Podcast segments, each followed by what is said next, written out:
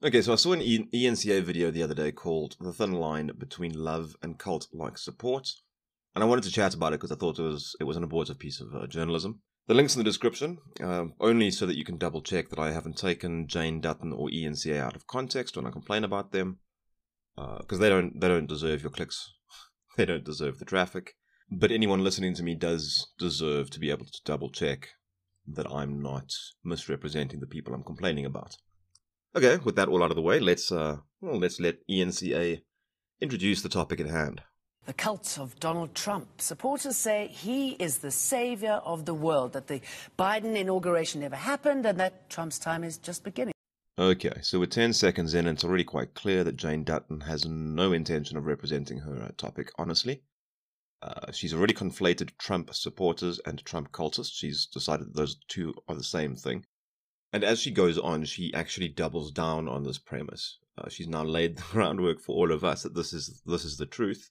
Trump supporters are insane, and now she's just going to carry on with the video under the assumption that we've all accepted that narrative. What exactly makes people follow certain political figures without any rational thought? For me, this is sort of where uh, Jane Dutton starts to lose my trust somewhat. She's essentially just parroting. Well, she's parroting what we've all heard for what four years from from the Western mainstream. Right. This is not a woman who's who's come to her own conclusions. This is not a, a, a network that's come to its own conclusions. This is not a, a network that's that's still up in the air on anything. The conclusions have been come to. They just didn't do it. They were fed the conclusion. And now they're feeding the same conclusion to us and just expecting us to swallow without thought. It's it's actually it's almost insulting. And the only reason it's not completely insulting is because I don't think that Jane Dutton or the ENCA are a part of some conspiracy. I think that they're thoughtless cogs just going through the motions, you know, just doing what they've always done. But times have changed. And if you come across as uninformed on the topic ha- at hand, as Jane Dutton does in this piece, then you haven't earned the right to matter of factly state that any group of people is, is irrational. But apparently, these are the talking points that have been passed around, so these are the ones we have to listen to. And on the uh, topic of talking points, this next little clip is, well, well, just watch it and I'll, I'll ramble afterwards. These are the sort of things that we've heard all the way through, haven't we? Fake media, Biden's a socialist. It seems to be the sort of repetition that alerts you to the fact that this could be a cult in the making. Is that how it works? Do you get people to sort of repeat the same sort of mantras to get you all focused in the same area? Absolutely. Um, one of the techniques is what we what we like to call um, loaded language. You see, this little clip here is is the most revealing for me. It's the it's the one that kind of tells me that there is a possibility, a strong possibility, that ENCA probably just received a uh, list of pre-approved talking points from a Western news a- aggregator, and they kind of just wrote a script around somebody else's conclusions. And the reason I say that is because when she emphasizes the repetition of talking points as a red flag for her, what she's doing there without letting the audience, you, without letting you know, is she's guiding her her interviewee, who's most likely been primed to know that the conversation should go this way. She's guiding him toward talking about the Nazis. That's exactly what she's doing there because it's fairly well known, depending obviously on the circles you travel in and the information you're interested in, it's fairly well known that Nazi propaganda was largely based around the idea of repeating a big lie over and over and over and over and over and over and over again until it's sort of just accepted. It's been said so many times that a significant portion of people just start to accept it as, as true. It's been woven consciously and subconsciously into the very fabric of their lives. It's it's just become a part of reality for them. And Hitler's uh, Hitler's general logic with this, because for him it was not just repetition of the lie; it was the scale. It had to be a big lie. You had to come up with a massive, massive lie. And the other logic for him was that people are more likely to believe a big lie because they wouldn't think that anybody was so shameless as to tell such a big lie. So they'd believe it without double checking. And the way that a Dutton here pushes that repetition of the lie to get your focus, I would I would actually honestly recommend go and have a squiz at like Wikipedia's page. They must have a page on, on Nazi propaganda. Although Wikipedia is open source, who the hell knows if, it, if it's been changed?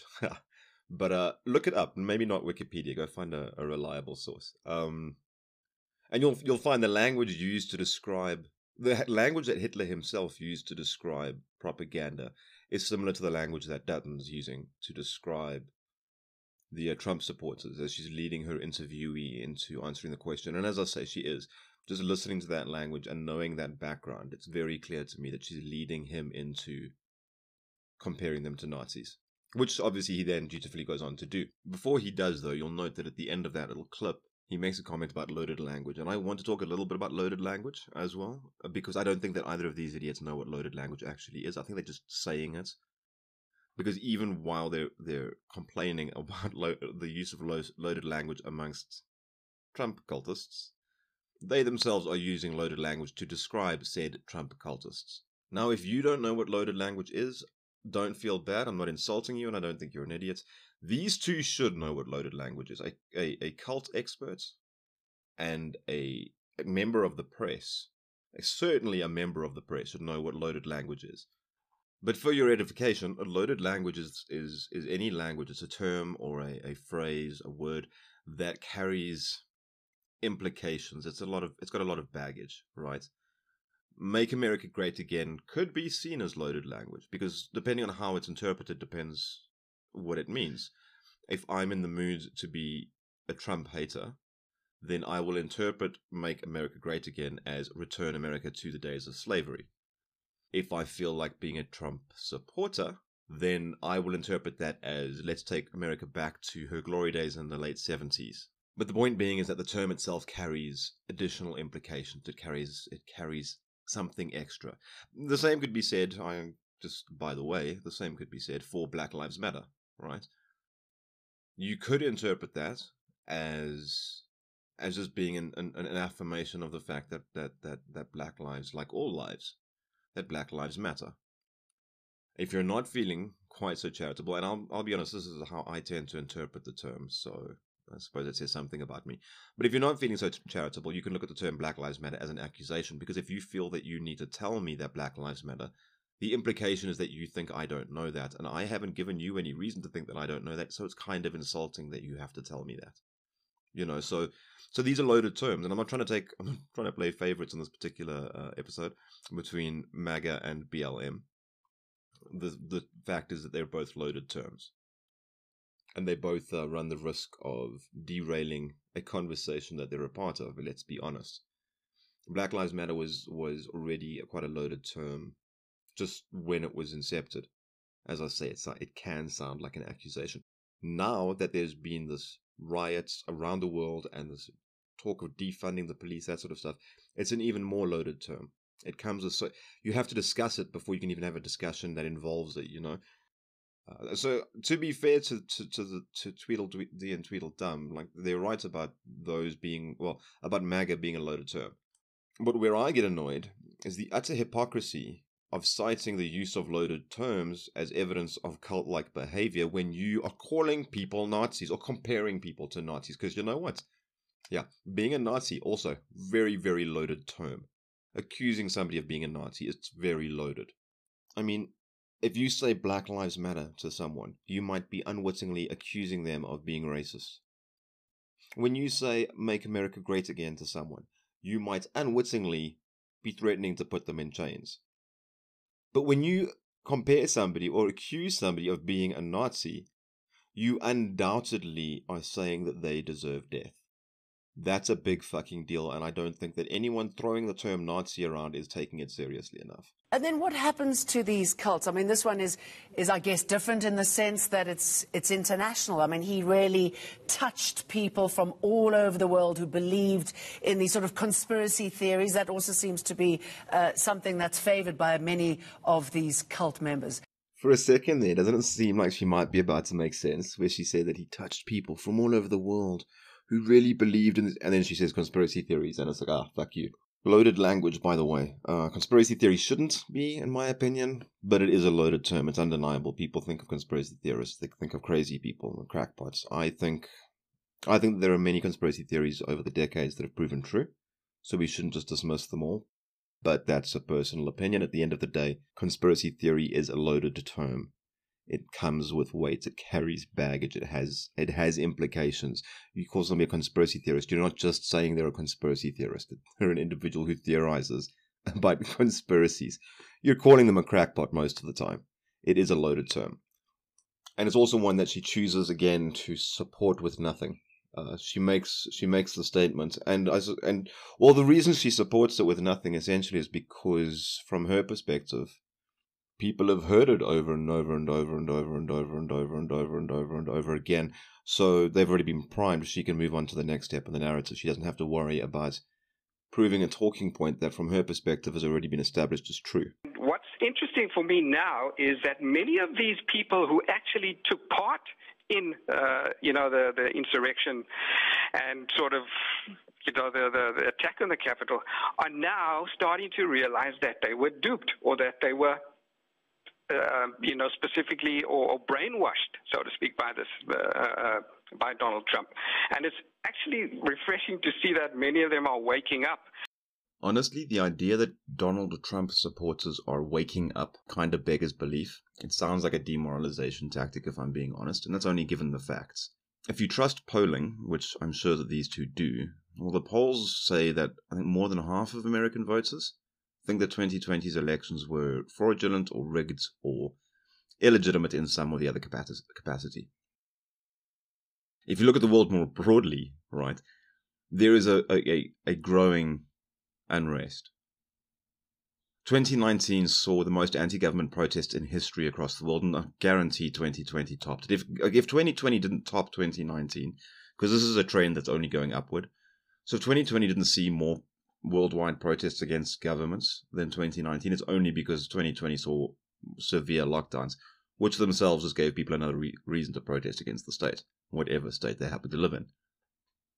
You see, this I think comes to the crux of, of my issue with this reporting by ENCA, and also why I think it's important that we pay attention to uh, international politics wherever we happen to be, because there is a there is a larger narrative playing out, and it's not always the one that's being reported to us.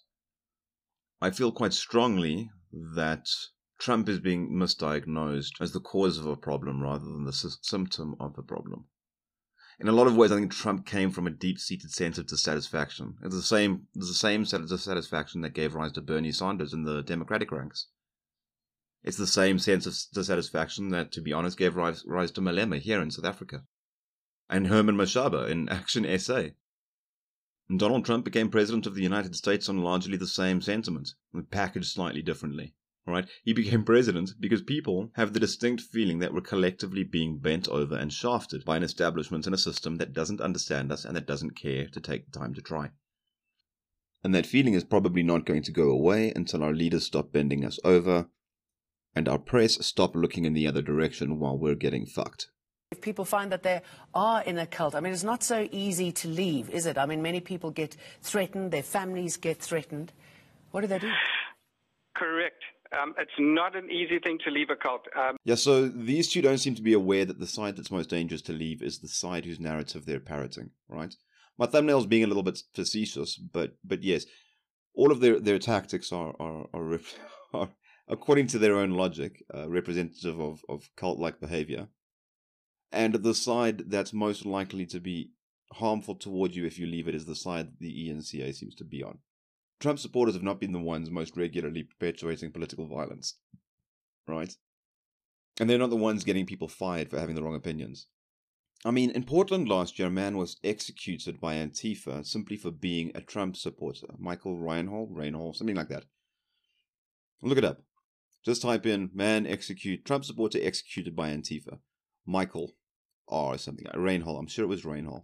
R E I N H something something. Anyway, look it up. Executed for being a Trump supporter. There's some extenuating circumstances there. He did have a gun on him. Uh, don't they all? But if you look at the, the, the circumstances surrounding that story, I mean, there's a, there's a woman who later that same night was rallying the troops almost in, in Portland, saying that, oh, we're not gonna we're not gonna mourn no white supremacist, and they're calling him a white supremacist because he's a Trump supporter. And that brings us to why people think it's all right to to threaten violence against Trump supporters, to have them deplatformed, to have them lose their jobs. It's because the media has been repeating over and over and over and over and over and over and over and over again for four years how Trump is Hitler and all of his supporters are Nazis. And that makes them fair targets for anything. You can do anything to a Nazi. And bear that in mind when people are calling other people Nazis. We're in an age where everybody's so offended by all sorts of hate speech, and I'm trying to understand how on earth anything is more offensive to call somebody than a, than, than a Nazi. and I'm I'm not trying to downplay the significance of the sort of classic N word or the K word uh, here in South Africa.